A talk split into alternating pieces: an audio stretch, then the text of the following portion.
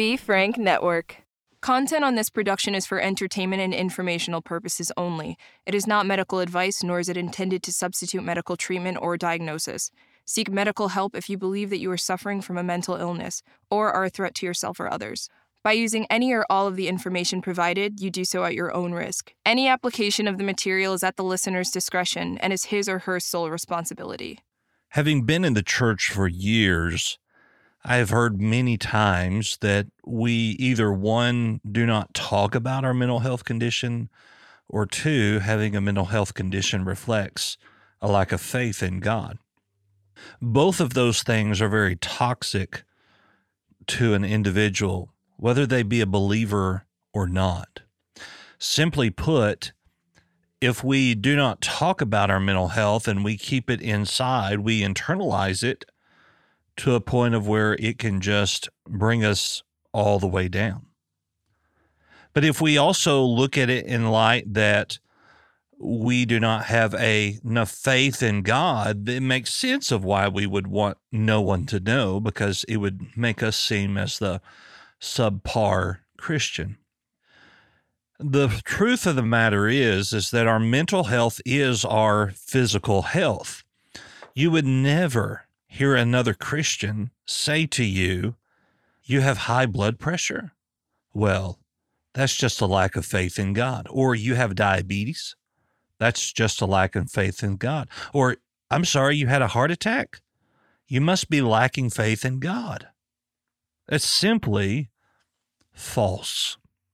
And I would be very leery of someone who proclaimed to be a Christian that had that type of mindset.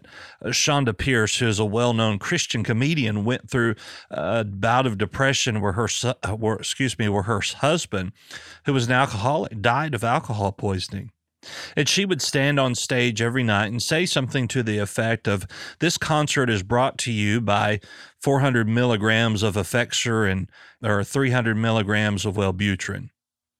And some people would laugh, but she said that she would get letters all the time saying how she did not need to talk about that she had, if she would just trust God, if she would have faith, that God would bring her out of this. And so her line was, "Well, if all it takes for me to come out of this is to have faith, then why don't you have faith and take your glasses off and drive home?" And it really is truly that we must realize that mental health is not a reflection of our faith. Now, while I'm a Christian counselor, I'm not a noethetic Christian counselor, in that I don't believe that every mental health condition you have is a result of sin. Let me say that again. I do not believe that every mental health condition that you have is a result of sin. And with that being said, then that opens up a whole new avenue of treatment. It's not a lack of faith in God. It's our physical health. And so we go get treatment. And I would encourage you to not be silent about it. As a matter of fact, to be very intentional about not being silent, because we don't suffer alone. And it might just be that your vulnerability of telling your story helps someone else to realize that it's not a lack of faith, and they, in turn, get help as well. A lot of times within our depression or anxiety or any other mental health condition, we tend to internalize. And sometimes we go to seek these religious experiences and religious highs that kind of put a Band-Aid on the situation. Now, I'm not trying to say that God would not heal you of these conditions in much the way that God could heal you from any other condition, but simply put, it doesn't always happen that way. And so a lot of times people who are coming out of addiction or coming out of a depression, they will go into these church religious programs and they will become so involved in the church and the things of religion that they become hyper-religious, as I would say. But they've just stuck a Band-Aid on the problem. They have not addressed the origin of the issue. And at some point in time, you have to be very intentional and pull that Band-Aid off and keep the coping of worshiping God and being close to him, but to understand that you must resolve the root of the problem, whatever that problem is.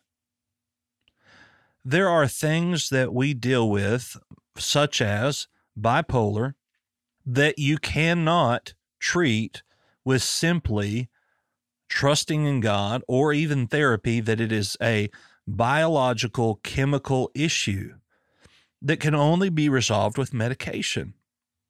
And so once you get to the root of that problem and you treat it, you become well. But so many times we, as I already said, we internalize. And so we must not be the person that just lives in today, but we are very intentional with our day. We have a plan. We know what we're going to do, and we stick to it and do it. One of the greatest pieces of advice, I think, that I give to people is that when you feel depressed and you feel like you don't want to do something, that should be your warning sign that you need to go do it. And once you do it, you're going to feel better. You see, the key to mental health is being intentional. We intentionally go get help, wherever that may be. We intentionally live our lives. If you were diagnosed with diabetes, you would intentionally stop eating certain foods. You would intentionally take your insulin or whatever medication. You would intentionally check your blood sugar. And it's the same way with mental health. We intentionally live to not just get better, but to maintain health. Friend, don't let anyone ever tell you, just trust in God. That sounds like a bold statement coming from a minister, but I would say to you, don't just trust in God. Get help.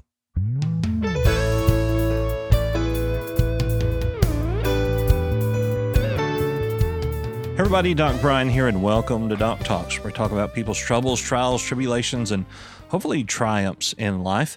Today, I have with me a guest, Randell Stroud, and he is all the way in Nashville, Tennessee. So, Randell, it's good to have you with me.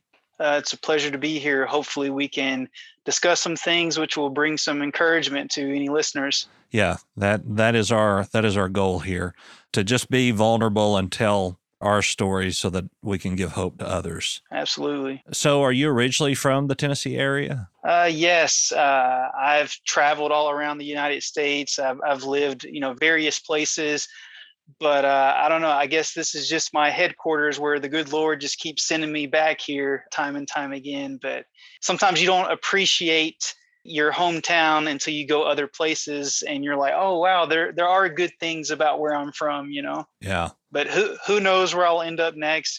God only knows, but I'm back here for now. Yeah, I lived in Nashville for about 2 weeks. That's all I could afford. And then I had to come back home. It's certainly rising here. Something like, I don't know, close to 100 people a day are moving here from places like California and New York. It's got some good and bad coming with it for sure. Yeah. Well, I moved there. A buddy of mine lives over in Knoxville, and he got me a job in, I can't even remember the name of it. It's been so long ago. It's one of the nightclubs, and I was in their house band playing bass guitar, and I didn't like the scene, Knoxville, I actually lived out there in 2016 very briefly, and they have a good college football scene out there with UT. But besides that, it can get a little stale out there. Yeah. So tell me about your home life. Do you have brothers, sisters? So growing up, I have a twin sister. I didn't show up on the ultrasound, so I kind of came out as a surprise, and people thought that my mom just had a lot of water retention. So I was a surprise. I have an older brother, and I have a half sister that my father had in a previous relationship before he met my mother. Gotcha. So what was it like having a twin? It's interesting. Me and her are still quite close. I joke around and say that she's the good twin. I'm the evil twin. I only say that because, she's great. She's always sort of been the conscience of the family. Just like in our political sphere right now, there's all kinds of extreme elements. And even in my own life, I've had a tendency to kind of you know, swing way over here and then way over here and sort of explore my belief system. Whereas my sister's always sort of been that stable horse that's been able to kind of look at everything within our family and not pick sides and sort of be that peace element, which is a good thing, but I also feel sorry for her too, always sort of being that default mediator. But yeah, it's interesting being a twin for sure. Yeah. But blessed are the peacemakers. Amen. Yeah. Absolutely. So, and is it true that with twins, there are some kind of telekinesis or where you can just kind of feel what the other one's feeling? Have you ever experienced that? 100%, several times. It happened more whenever we were children. I mean, I can give you all kinds of crazy stories. We could probably do a whole podcast episode just on being a twin. I think as you get older, and, you know, maybe I'm getting a little unscientific here, but my personal belief is that whenever we're young, I think that we're more inclined to the quote unquote spiritual world because we don't have these, you know, preconceived things that the world's telling us what's real, what's fake. Children just see things as they are. Yeah, like I just remember being a kid and being at home watching Saturday morning cartoons, and one particular moment, my sister was riding her bicycle and she was at least a quarter of a mile away, and I heard her crying in my head, and I go run to where she was, and she had fell, and she said, you know, how did you know I was hurt? I said, well, I heard you. And she said, there's no way you could have heard me if you were at home. I said, well, I did. Yeah. You know, so it's just stuff like that, you know, It's pretty incredible. Yeah, it is. And scientifically, we can't explain it. So growing up in the home, tell me about school, middle school, high school. Did you do very well? Was it hard for you? My childhood was very interesting. It was a mix of all kinds of stuff. You know, both my parents came from extremely humble beginnings. You know, my father he had 9 other siblings. Oh, wow. You could imagine how, you know, money got stretched very tight. Him growing up, hard to get attention. And then his parents ended up divorcing. Same thing with my mom. Her parents divorced whenever she was a teenager. Her father was in the military. He actually got murdered by a neighbor after coming home from the war in some stupid argument over a dress that was being borrowed. You know, it was a really silly thing, but it ended up in a tragedy. So she had been through a lot in her life. And then growing up, we were living like in a trailer park. You know, it was kind of poverty. They didn't last too long because my father started his own business. He realized that he wasn't making enough doing what he was doing and started making pretty good money. But my father was also kind of cheap too. So we stayed in the bad neighborhood despite having enough money to move out. And I went to some schools that were pretty bad. And I was a minority too. You know, I was like the token white kid in most of my classes. So I stood out like a sore thumb.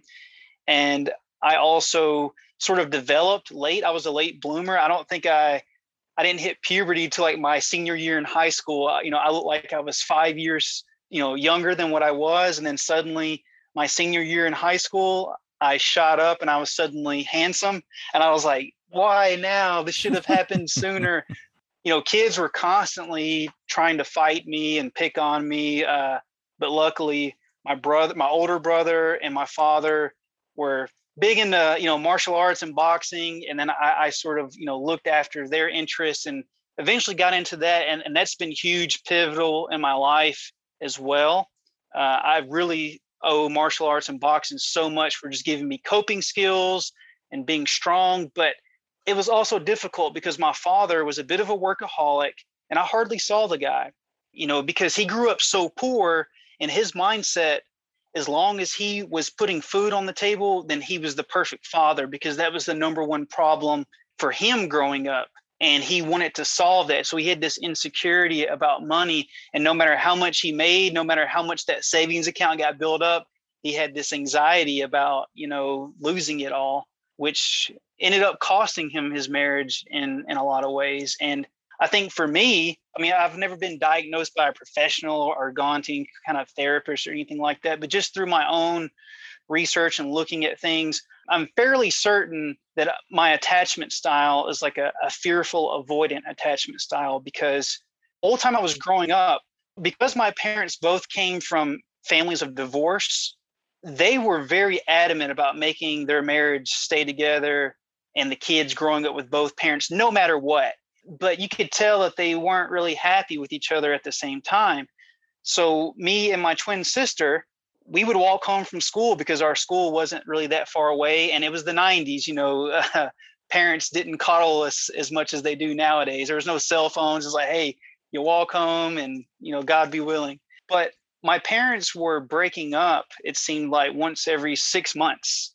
You know, I would come home from school. Sometimes I would see my dad's stuff sitting in the front yard. And then he's living with, you know, his sister for 2 weeks.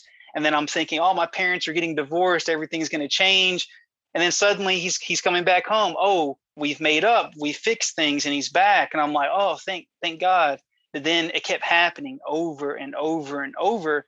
And I think I developed this mindset of you've always got to have one foot in and one foot out because you'd never know. Mm-hmm. And then on top of that, going to these schools, I had to, you know, look over my shoulder a lot, you know, walking home from school sometimes, even being in the bathroom. I remember one time being at a urinal doing my business and these group of guys, you know, jumped me and beat me up and stole what was in my pockets. And then luckily when I got into martial arts, I learned how to protect myself, but I didn't win them all, but my win ratio did go up a little bit.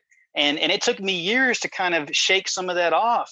I mean, I didn't go back to secondary school and higher education for some years because of those experiences in school. So that kind of gives you a little bit of a broad, doesn't tell you everything, but that kind of gives you a little bit of a broad spectrum of what I was dealing with in my, you know, middle, high school years. So with a fearful avoidant attachment disorder, has that carried over into your adult life in that when something seems to be going good, you prepare yourself for it to fall apart? Absolutely, 100%. There's been a lot of things that's happened to me in this last year, and I'm sure we'll get into it.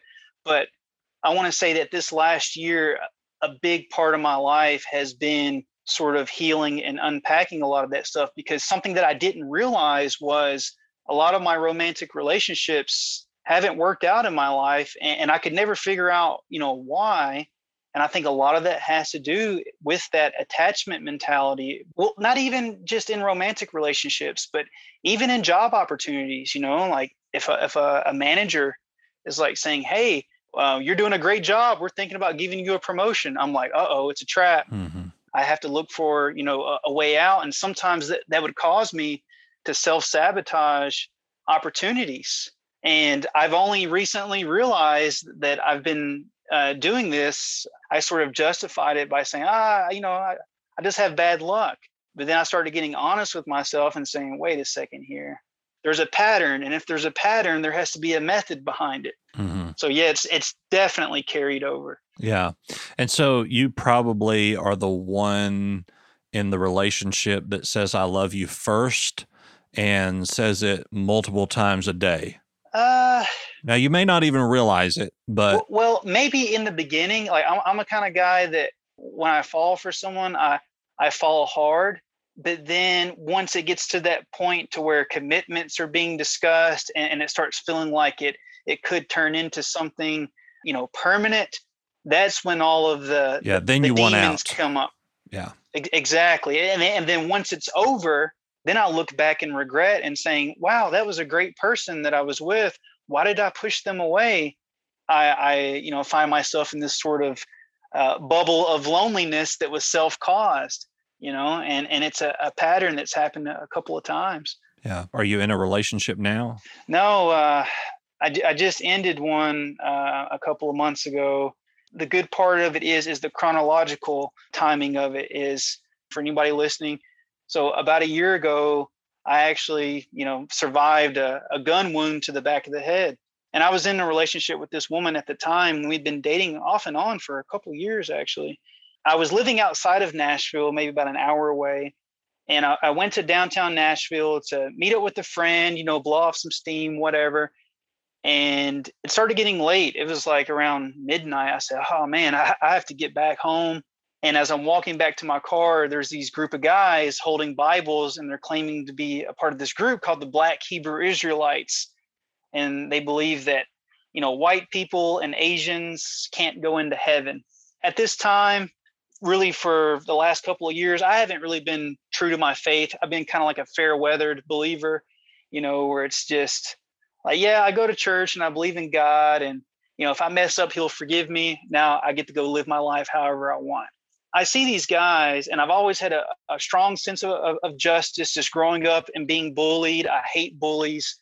And that's why I work in the legal system, you know, currently. So whenever I see something that's totally injustice and something that I see that's just really out of order, I've always been called to do something. I'm not a guy that sits on the sidelines.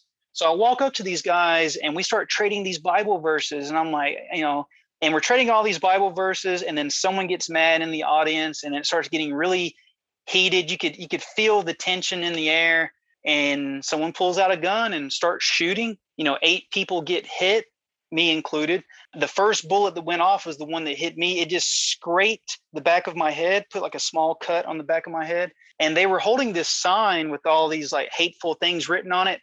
And the same bullet that scraped my head was the same bullet that hit their sign and put a hole in the middle of it. Mm-hmm. We all scattered like roaches. And after that happened, for about 2 weeks, I was cracking over, you know, open the Bible, and I was reading. I was like, oh my God, this is such a huge revelation. And I started thinking about my spirituality and things. And the woman that I had been, you know, dating for a long time, even at that point, we were sort of in a trial separation because we were having, you know, rocky things dealing with commitment. So I went back to her and we sort of made up. And I kid you not, just days later, her father has to go to the hospital because he falls faint. He has really bad diabetes, and come to find out he also has COVID.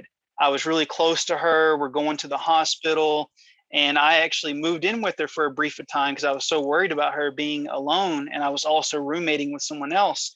And I was the last person that spoke to him. He died on Christmas Day in the morning, and I was video chatting with him the previous night, and I had to be the one to deliver the news to her that, hey, you know, your father passed away. And that was a big blow to me. So in less than 1 month, I had 2 brushes with death right in my face. I started having all these narratives in my mind. Are you being trapped again? Are you making the wrong choices? You know, this, and this. Eventually, make a long story short, me and this woman that I was dating, she was like, look, if you are so scared of commitment and all these kind of things, then, you know, why are we together? And you know, I care about you, but, you know, you have to go. And initially it felt kind of relieving for maybe a month or two because I'm like, oh, the pressure's off of me. But then after the smoke clears, I'm not saying that she was perfect, but for the most part, this woman was a really good person to me. And I was like, man, I just kind of pushed away a person that was good to me just because I was afraid of all of these irrational fears. But it's only irrational once you're out of the situation. All these things would start coming back into my mind. You know, what if we lose attraction for each other? What if we get married and a divorce happens? What if I, you know, lose everything? You know, because my parents, when they divorced, it was an awful, awful divorce. Both of them didn't handle it in the best way. Especially my father. I don't want to share too much detail because I want to respect their privacy, but my mom basically kind of went a little bit wild went out with her girlfriends and, you know, going out on the nights and weekends and having fun. But my father just completely went down this really dark path. And I pretty much had a non-existent relationship with him for about 10 years. I was actually married in my early 20s. And that ended in a divorce. And whenever we divorced, I happened to run into my father at a DMV, and I hadn't seen him really in, like I said, probably about 10 years. I was like, Dad? And I just immediately told him, hey, I went through a divorce and I need, like, I'm having money problems because of it.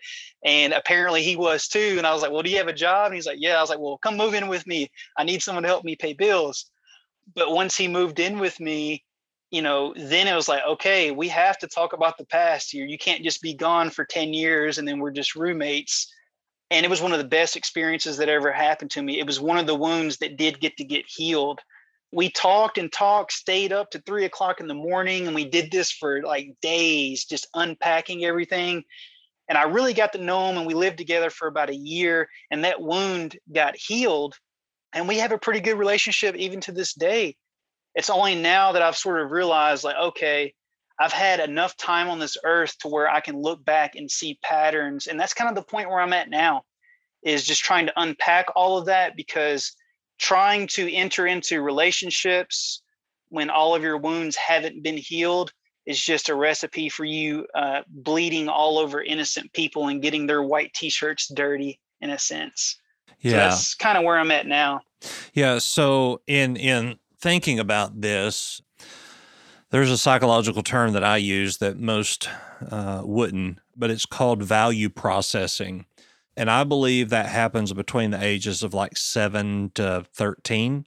And during that time, we learn who we are by the people around us and how they treat us. That's how we become to value who we are.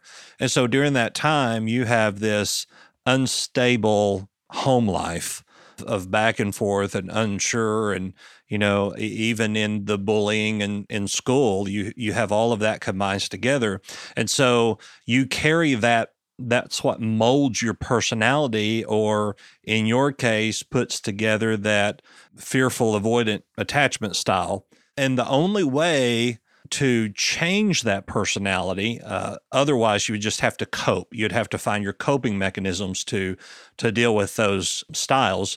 But the only way to change it is to have a major traumatic life event. Getting shot in the back of the head is a major traumatic life event. Having to lose someone that you're close to, that is your girlfriend's father, is a major traumatic life event. And so it can reshape us and remold us into a different type of personality, and mold us into how we receive love differently and how we communicate differently. What sounds like has happened here, going out on a limb, is that when you were in your accident, and then when your girlfriend's father passed, you began to transition into a personality that was different. And all of a sudden, you weren't the same person that she had loved or had fell in love with.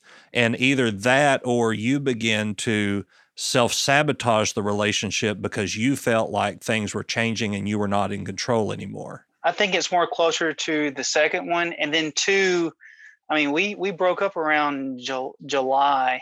And, you know, during this time, I haven't been dating anybody else or anything. And that's been a very conscious decision.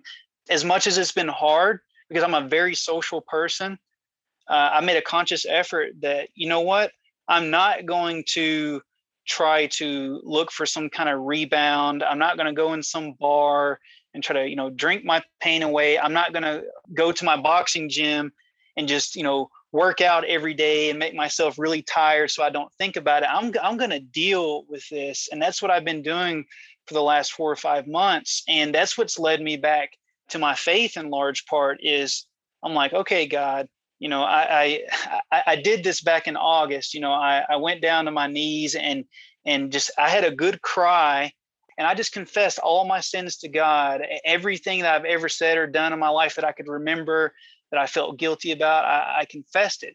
And I was like, look, everything in the world is temporary. And the only relationship in my life that has felt permanent was a relationship with a higher power, a God. That's been very helpful for me. And I also wrote a book, and it's called The Ninja Mindset: Awaken the Warrior Within. Like, it sounds cool, but I sort of go through my mental process in this book, sort of relaying the lessons that I've learned in boxing and martial arts, you know, like being in the ring and taking those punches, and just realizing that just because you're losing in this round doesn't mean that you can't, you know, win later on. And then throughout writing that book and getting out some of my emotions, getting back into scriptures, and then also coming across something known as post-traumatic growth. I uncovered this, and this is, you know, pretty controversial amongst some psychologists and things. And I learned, according to some studies, that something like approximately 12 to 13% of people, after a traumatic experience happens, some people actually come out the other side stronger and better. And the key part of it is self-authoring. Like, what story are you telling yourself in conjunction with your tragedy. So what I had been doing in my life is every breakup that's happened or every tragedy that's happened in my life, I try to lawyer the situation in such a way to where it wasn't my fault. And then I sort of reauthored those situations and looking back, and I'm like, okay, where did I contribute to this train wreck that happened? What part did I play? And once I started doing that, that's when I've been able to start pinpointing some of these things. And I talked to my father a little bit about this, and he gave me a really quick, simple analogy. And he said, hey, have you ever heard the story of the man in the yellow cab? And I was like, no. So he's like, there's this guy who gets into a taxi and they get into a car crash. He nearly dies. And once he recovers, he doesn't have a car himself, so he relies on a taxi to get around town. But the problem is now he's afraid of yellow taxis. Every yellow taxi looks like it's a death machine.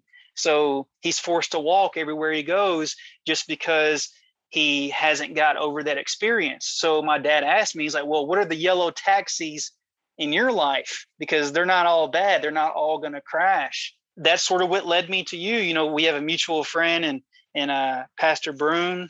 He said, man, I think you need to talk to this guy here, and he might have some interesting things to say for you. So I'm definitely on a journey. I'm ready to heal. And I feel that I'm a smart guy and I have a lot to offer, but I don't want to hurt anybody else because of the wounds that I'm having. I don't want to be that classic story anymore of hurt people, because I know deep down inside, I'm a lot better than that. Yeah. So touching on post-traumatic growth, or PTG, it is very controversial within the psychology world, because sometimes PTG can be confused with resilience. Clinically speaking, it's a different construct. PTG is sometimes considered resilience because this post-traumatic issue is causing, or the result of this struggle, this trauma, causes you to grow. But resiliency is the personal ability to bounce back. But post-traumatic growth refers to what happens when someone has difficulty bouncing back, and they experience this traumatic event that challenges their core belief. So they endure this psychological struggle, even mental illness or a PTSD issue, and then ultimately they find this sense of personal growth. And it's a process that takes a lot of time and a lot of energy and a lot of struggle. And so someone who may already be very resilient when trauma occurs, they don't always experience that because that person isn't rocked to the core, if you will, by the event. And so less resilient people may go through the distress and the confusion as they try to understand what this terrible thing that happened to them, what it was and what it means to them. The issue then lies of, are we really just becoming more resilient, or are we actually growing due to the trauma?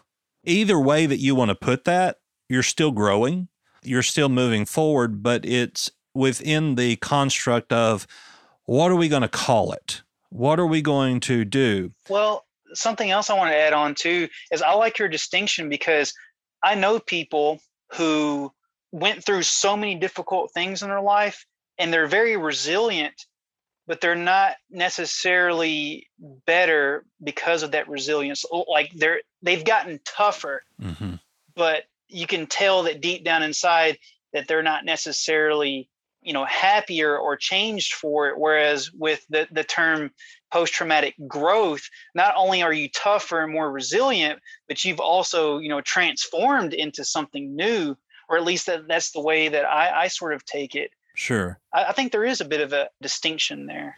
So I think that we could, putting this into a martial arts type of scenario here, which I'm a 5th degree black belt in Aikido. So what do you do? I'm sort of a martial arts junkie, but growing up initially, it was just like straight like American kickboxing and like Wing Chun Kung Fu, if you ever heard of that. That was sort of like my base I'm like that Bruce Lee mindset. I've sort of dipped my toes in a lot of stuff, but, gotcha. But yeah, I've done a little bit of Aikido, some wrist locks. I used to say I know judo because you don't know that I've got a knife and you don't know that I've got a gun. And man, brother. Yeah. So within a martial arts look here, when you do your different moves, okay, say that you do something incorrectly and you take a hit.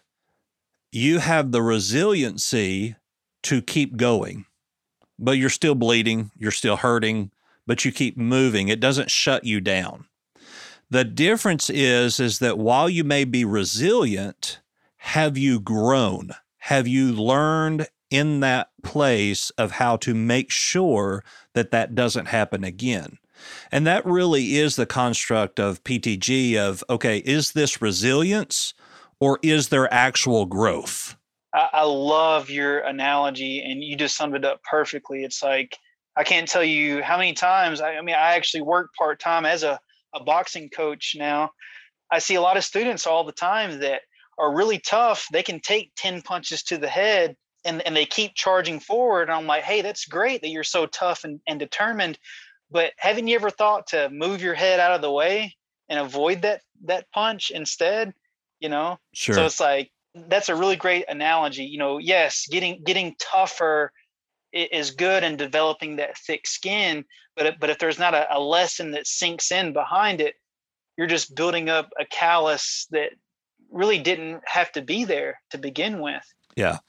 So then the idea comes from, well, isn't this all just coping mechanisms? We are resilient, but we learn to block the shot or to move our head, as you said.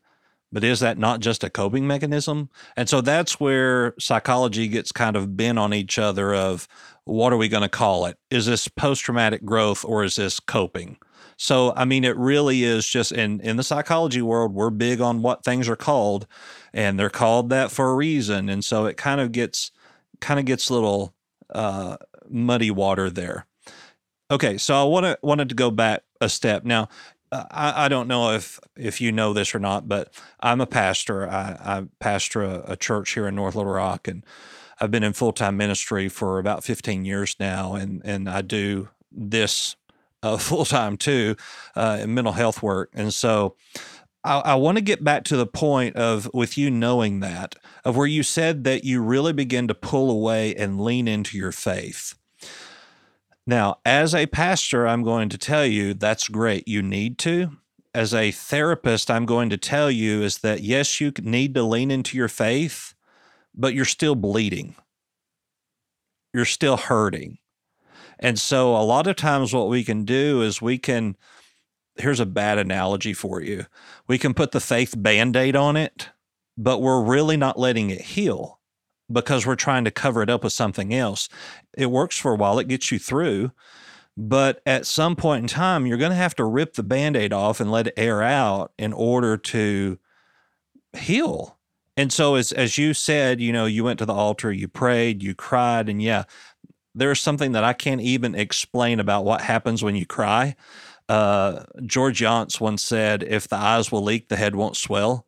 And so, you know, there is just something about that, but there's also something about saying out loud, this is where I'm at. I don't understand why I'm here, but this is where I'm at. And whether it's that you do that within your faith, or whether that's you do that with a therapist or a family member, someone that you trust, there still has to come that realization that, hey, this is real, not that God isn't real, not that our spirituality or our faith isn't real, but this is real life right here in front of me, and I've got to do something about it.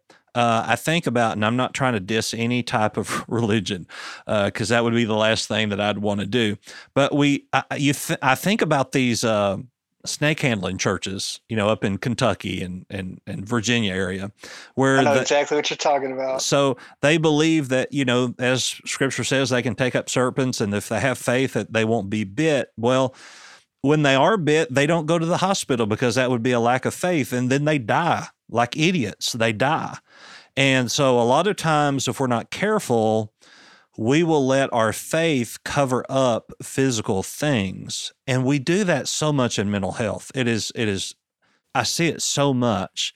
It's on a scale that is concerning. Now, once again, I'm a pastor, and yes, we need to lean into our faith, and yes, we have to be there. But have you experienced, even in these times where your faith is on point, that you still have this guilt or this shame or this thought process of, why is this happening? Why did I waste this part of my life? Why is there that realization of the actuality of reality in front of you? 100%. In everything that you said, I'm normally so much more talkative, but I'm really just soaking up and learning from you. I'm right now probably more heavy in my faith than I've been in probably, 15 years. Whenever I was in middle school and high school, I was super religious. I was kind of like a Bible nerd when I was in high school and stuff. But then after I got out of high school, I started, worrying more about, the world and things. But I know exactly what you're talking about, because even though developing a relationship with a God, a higher power, something that's permanent and infinite and never going to leave me, gives me a great sense of comfort. I'd be a liar if I said that I was one of these people who just said, "Oh yeah, I came to God and got baptized and everything fell off of me, and then I'm cured of every negative thought." If that's happened to someone out there, and then hey, kudos to you, but that hasn't been the case for me. There has been some healing, but I still find myself, kind of metaphorically punching myself in the head and saying, "Man, why did you screw up that amazing opportunity?" Or, what have you been doing for the past couple of years? You could have been doing this and this. And there's still a lot of those conversations that float around in my head. How much guilt or shame do you feel in your everyday life? Well, it's hard to put a number or anything on it. That's a very difficult question. On one hand, it's just like this last relationship that I was in. She was a really great woman. I'm not going to say that she was perfect, but for anyone who's in their 20s or 30s, we know how crazy the dating world is out there right now, with all the sexual immorality, the drug use, all those kind of things. And this particular girl didn't, have those kind of issues. And, she was definitely a pearl among dirty rocks out there. And if I just sit here and just really, think hard on it, I can think myself into a depression. But then at the same time, it's like yesterday is gone, and I can't necessarily live there. So I don't want to say that I had this catatonic level of guilt to where I'm thinking about jumping off my house. On a daily basis, I do get those occasional little, ticks. If I'm out in public, if I see a couple holding hands, or if I see a happy family, I might think back to my childhood. So I do get those little glimpses, those little flashes. They do exist. Mm-hmm. And do you know why they exist? Whoa, I don't think anyone's ever asked me that before. Why do those feelings? Okay, I have an answer for you. Because I know deep down in my heart of hearts, between me and God, I know the good that I've done in the world. And I know that I possess a lot of great talents, and I've helped a lot of people. And the stupid things that I've done in my life, I just know in hindsight that I'm better than that. I view myself as a luxury sports vehicle, and I just lost a race to a 1990 Honda Civic. That's the way that I look at these situations, where it's like, dude, you're better than that. Did you really just let that happen? And you have to, wrestle with those regrets from the past, and then looking forward to what may or may not come in the future, but still being together enough to take care of your responsibilities in the now. That's a great answer, but it's not the right answer. Okay, I'm listening. So the reason that you get those guilt and shame issues and times is because of the fearful avoidant attachment, even within yourself. You continue to remind yourself that oh, because of this, then I have this guilt, I have this shame, I'm not ever going to make anything of myself. It's all going to fall apart at some point in time. And yeah, I am the sports car who just lost to a Honda Civic, but I'm a sports car, but I lost. You know, it's that constant of, okay, this happened, so now it's all going to fall apart. And that's the world, the mindset that you're sitting in. The answer to that is to realize that there is more to life than just failing. There is more to life than just winning. Sometimes we have to understand it's not about losing, it's not about winning, it's about living. And if we are constantly in that guilt and shame mindset and constantly in that, well, yeah, this is going good, so it's about to all fall apart mindset, then we're not living. And so what you have to do is learn to live in the now. And you can do that spiritually. You can do that. That's how we walk by faith and not by sight. We do that. But to walk by faith is a very scary thing to do because that doesn't leave any room for us to doubt because we're not walking in our own. We're walking in Him. It's really crazy. Some of the things that you're saying are so pertinent to some of the conversations that I've had with friends and family members, and especially my renewed relationship with my father, because he's also has a fearful, avoidant, you know, kind of personality. I always told myself, I promised that I'm not going to become my father. And I did, because that's what led to my parents' divorce. Is my dad always had one foot in and one foot out all the time. And that's probably because of his childhood. Well, I know probably it is, mm-hmm. because some of the things that he told me was much more difficult than what I had went through. And he's going through his healing process at the age of, you know, he's like 62, and only in the last couple of years has he had some, you know, normalization in his life. And I don't want to wait until I'm 60 to start, you know, letting go of things. But something that he said, you know, kind of helped me is, if you do everything that you're supposed to do and you handle your side of the deal, if that other side messes up, yeah, it's going to be painful, but you get to be guilt-free.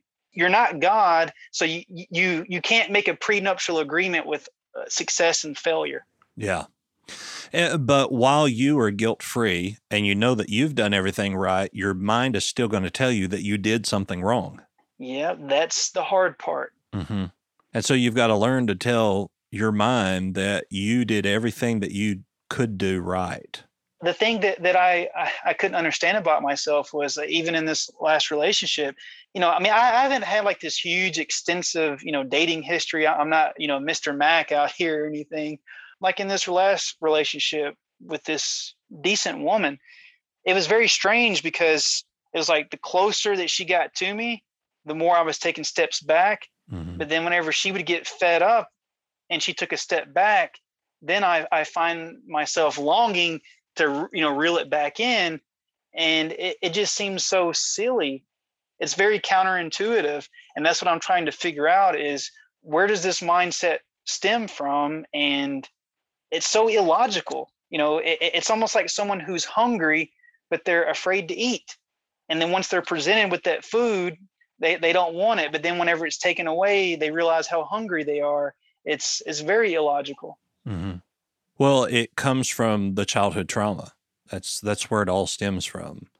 And until you work through that, then unless you develop unhealthy coping skills, then it's always going to be there. Is this something that you've heard of before with other patients? Man, let me tell you. Is this fairly common? It's not uncommon at all. And just from the world we live in, that's where we're at. The reason that we back away is because we don't want to be hurt.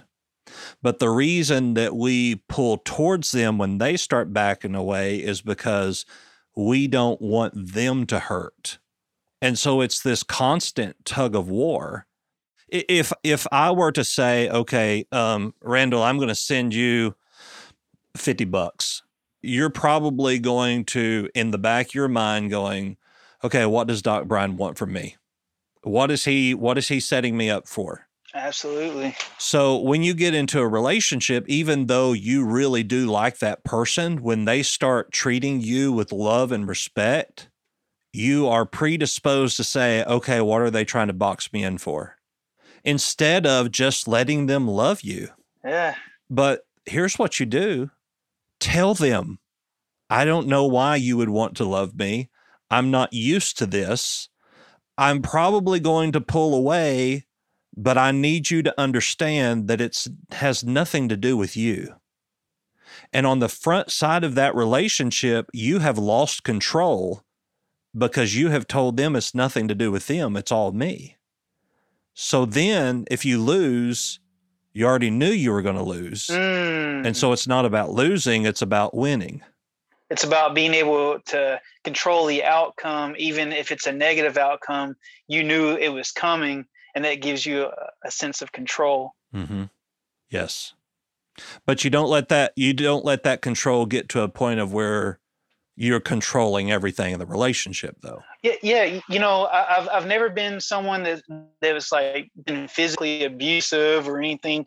That's never been any kind of issue or nothing.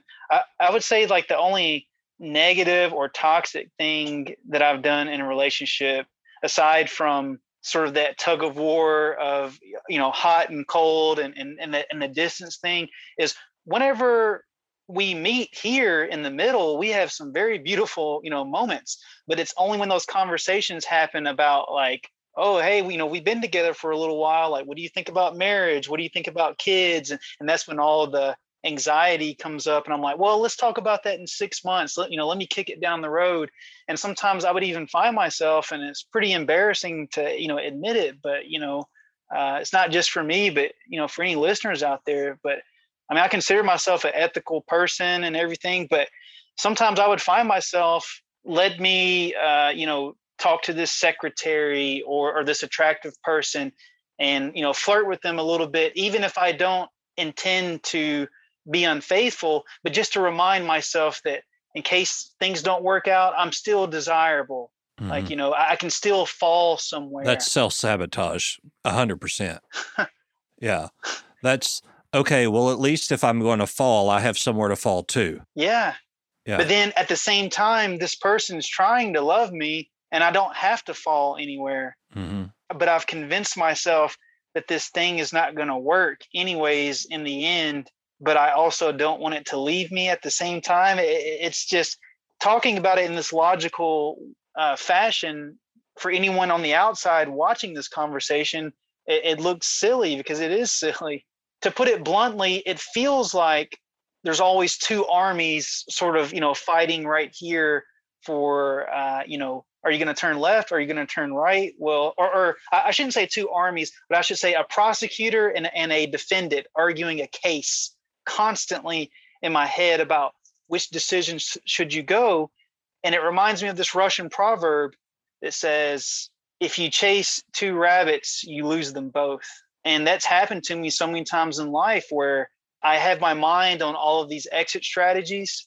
And then I end up in a position where, oh, now there's no options because they've all gotten fed up with me with this deliberating that they've moved on. Yeah. Well, I think it was Gary V. Are you know who Gary V is? Oh, yeah. Yeah, I like Gary V. Gary V is the one that said, if you have a plan B, you've already failed.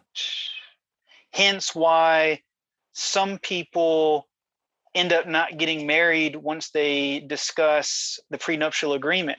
And this is a monkey wrench, too, that we haven't even discussed, which could be another trigger or complicated part in this whole dialogue is my profession. I've worked as a paralegal, and I've done private investigative work for the last, 8 years.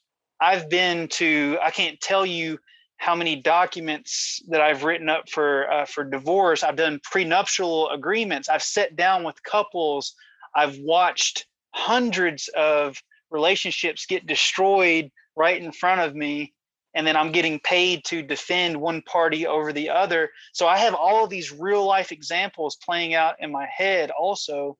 And even though I enjoy the work, at the same time, it's kind of like experience is good, But sometimes you can see so much to where it clouds your own reality. Just because it's those people's realities doesn't necessarily mean that it has to be you.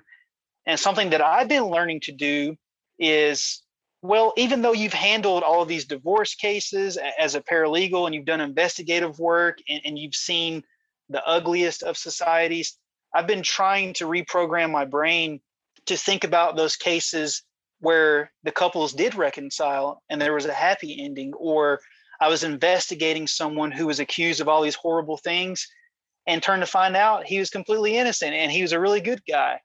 For every story that's out there about how horrible it is to be married or how horrible this restaurant is, there's another review that says this is the best place I've ever eaten.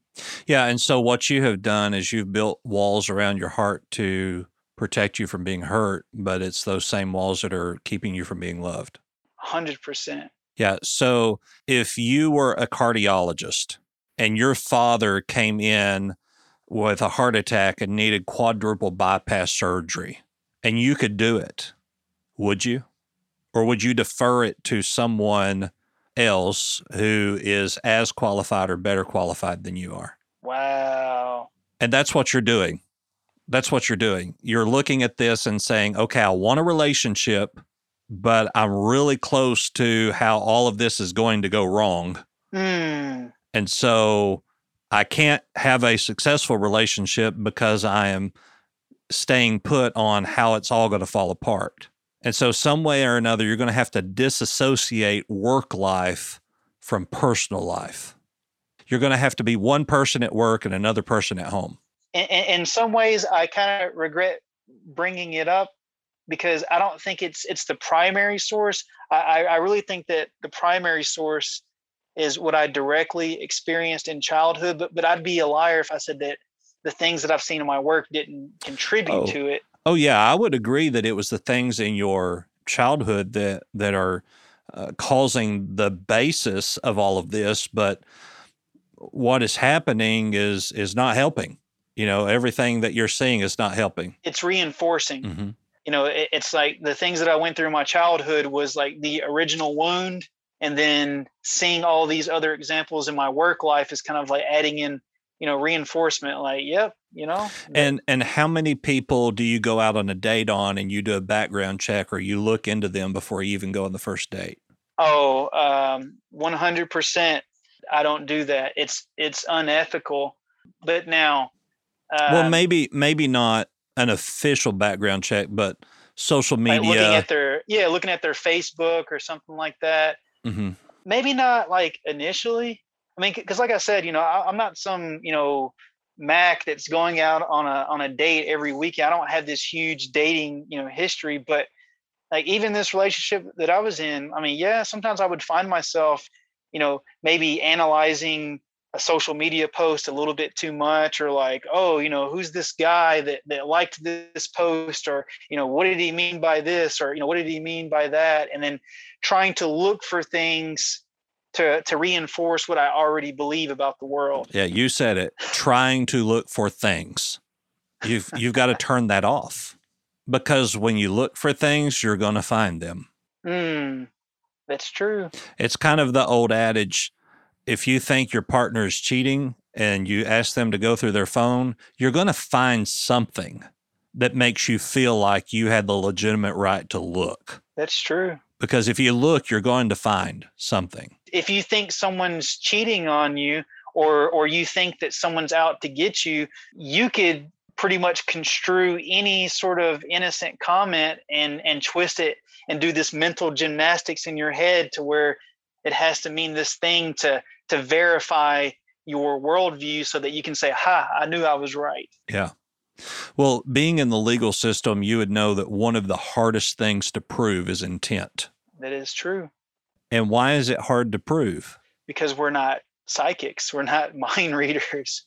But in relationships, we want to sit down and say, oh, this is what you meant by this, or this was your intent. But we can't even prove that beyond a reasonable doubt in a legal system. So what makes you think we can do that in relationships? And I guess also, too, I have to consider the alternative. yes, I'm protecting myself because I no longer have this responsibility of this promotion or this relationship or whatever.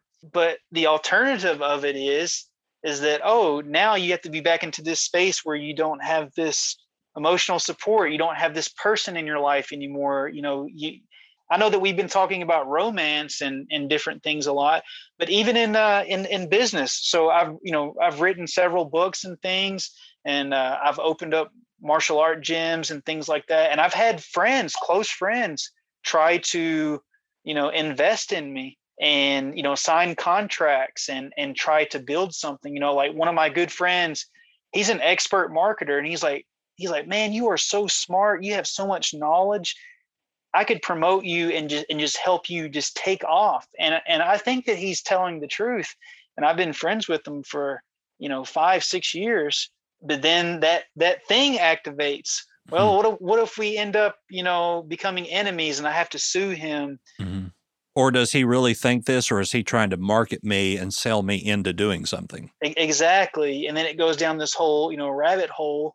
Let's talk about it maybe around the summertime. And then the person gets fed up and they're like, I'm out of here. And then I get mad and say, oh man, why is this person gone now? Yeah. And it's kind of a self-fulfilling prophecy. Yeah. I have kind of a general rule, and that is, 1, if you don't know what to do, do nothing. Mm. And 2, if after 24 hours you still don't know what to do, try to figure out what would be the best for you. Not put in all these scenarios, but what is the right now? And even in relationships, we may just have to get down and say, okay, business-wise, what makes the most sense? And then once you determine what that is, ask 2 to 3 of your closest friends who you trust what their response would be. And if your response matches theirs, do it. Because then you don't have to self-sabotage. You can blame it on them. That you were all in consensus. So it wasn't you that failed. It was us that failed. I like that.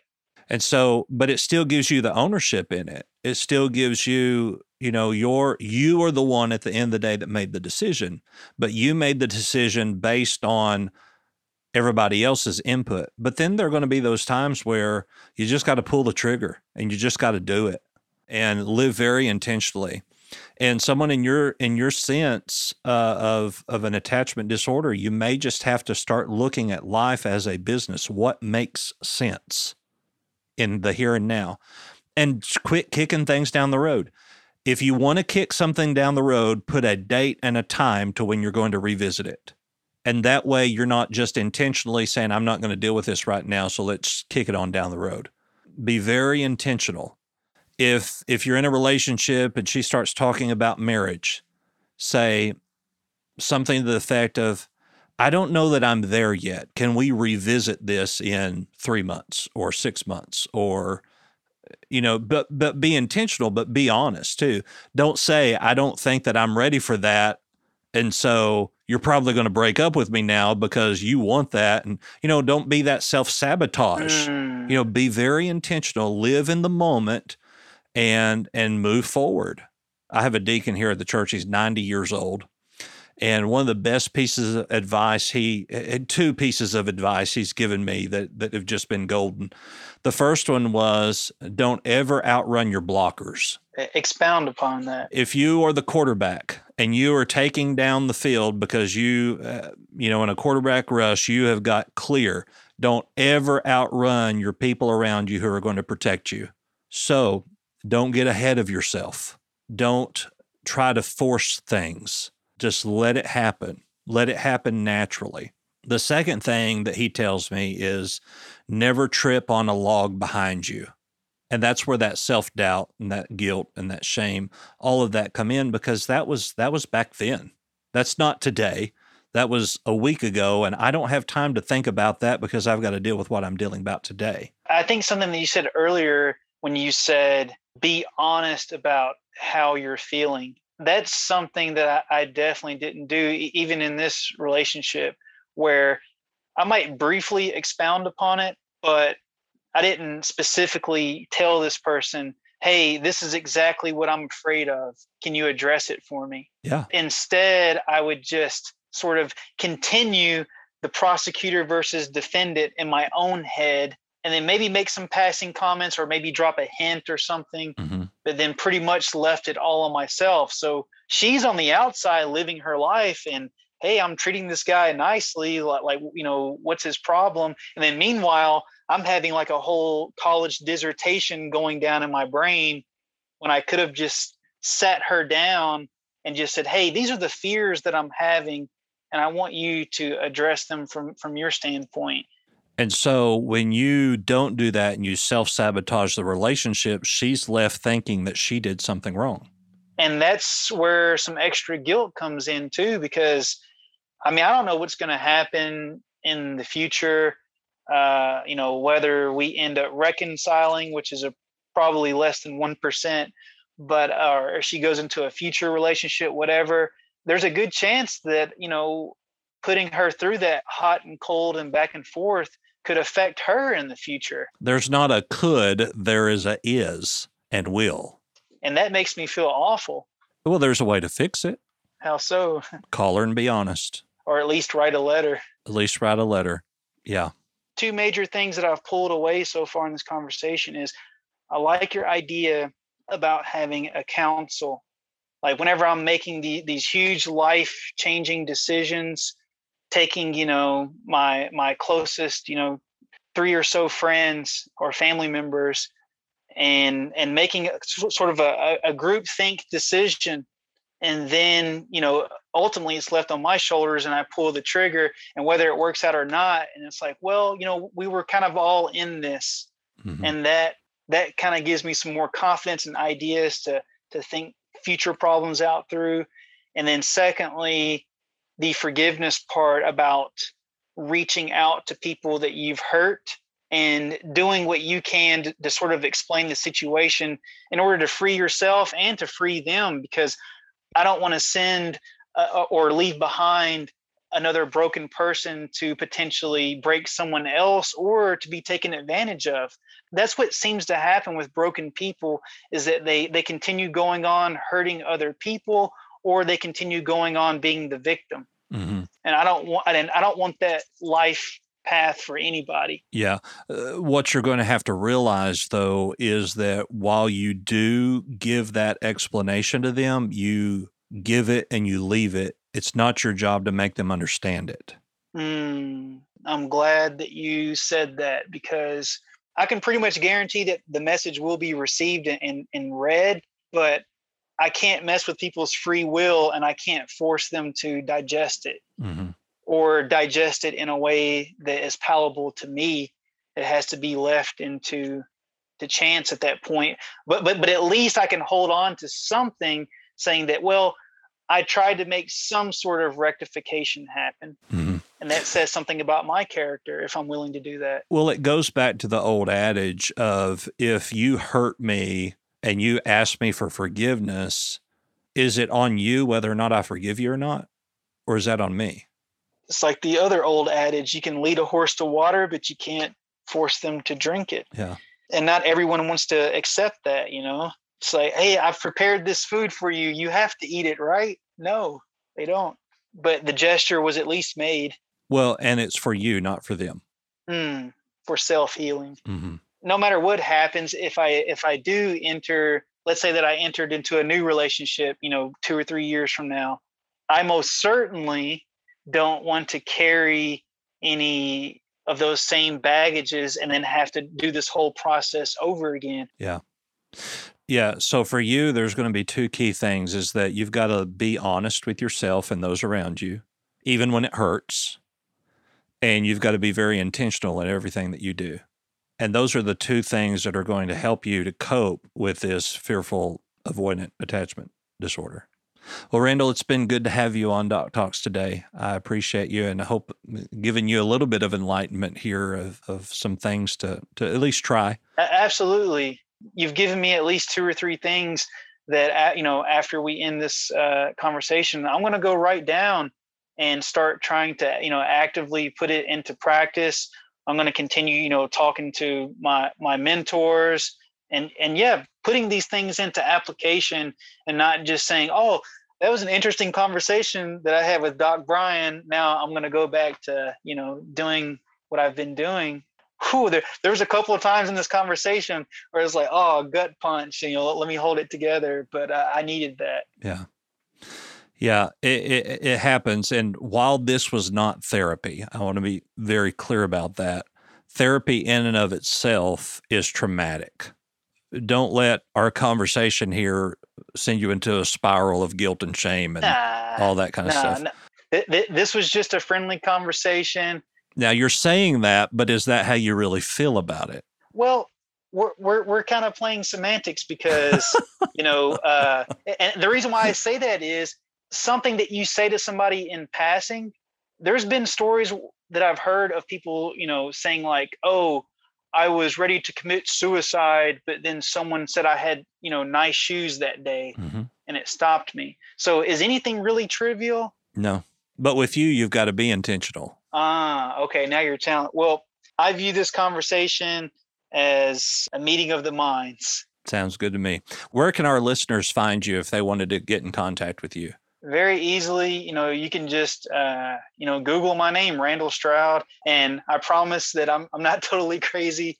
I have some parts of me that are together. I was very vulnerable in this conversation, but yeah, I've written all kinds of books on martial arts, the legal system. One of my big passions is teaching people just the basics about the legal system. I think that sort of knowing the basic standards on how to write a legal motion or just what your basic rights are is on par nowadays with learning how to change a tire. Mm-hmm. And of course, boxing and martial arts been huge therapy in my life. So the legal system, boxing, martial arts, these are things I've written about extensively. Those areas I'm very good at. And just as you've shared some of your expertise with me, anyone who's interested in these topics, reach out to me and I'll try to teach you everything that I know about it and encourage you if you're interested. All right. We'll make sure to put some kind of contact to you in the description of this podcast. Of course, I've been Doc Brian. This is Doc Talks. You can find all of my social media at the bottom of my webpage of thedocbrian.com. Doc Talks is a part of the Be Frank Network. Check out all of our podcasts there at befranknetwork.com. Randell, once again, thank you so much for being here with us today. God bless you. Thank you for having me on. Thank you. We'll talk to you later.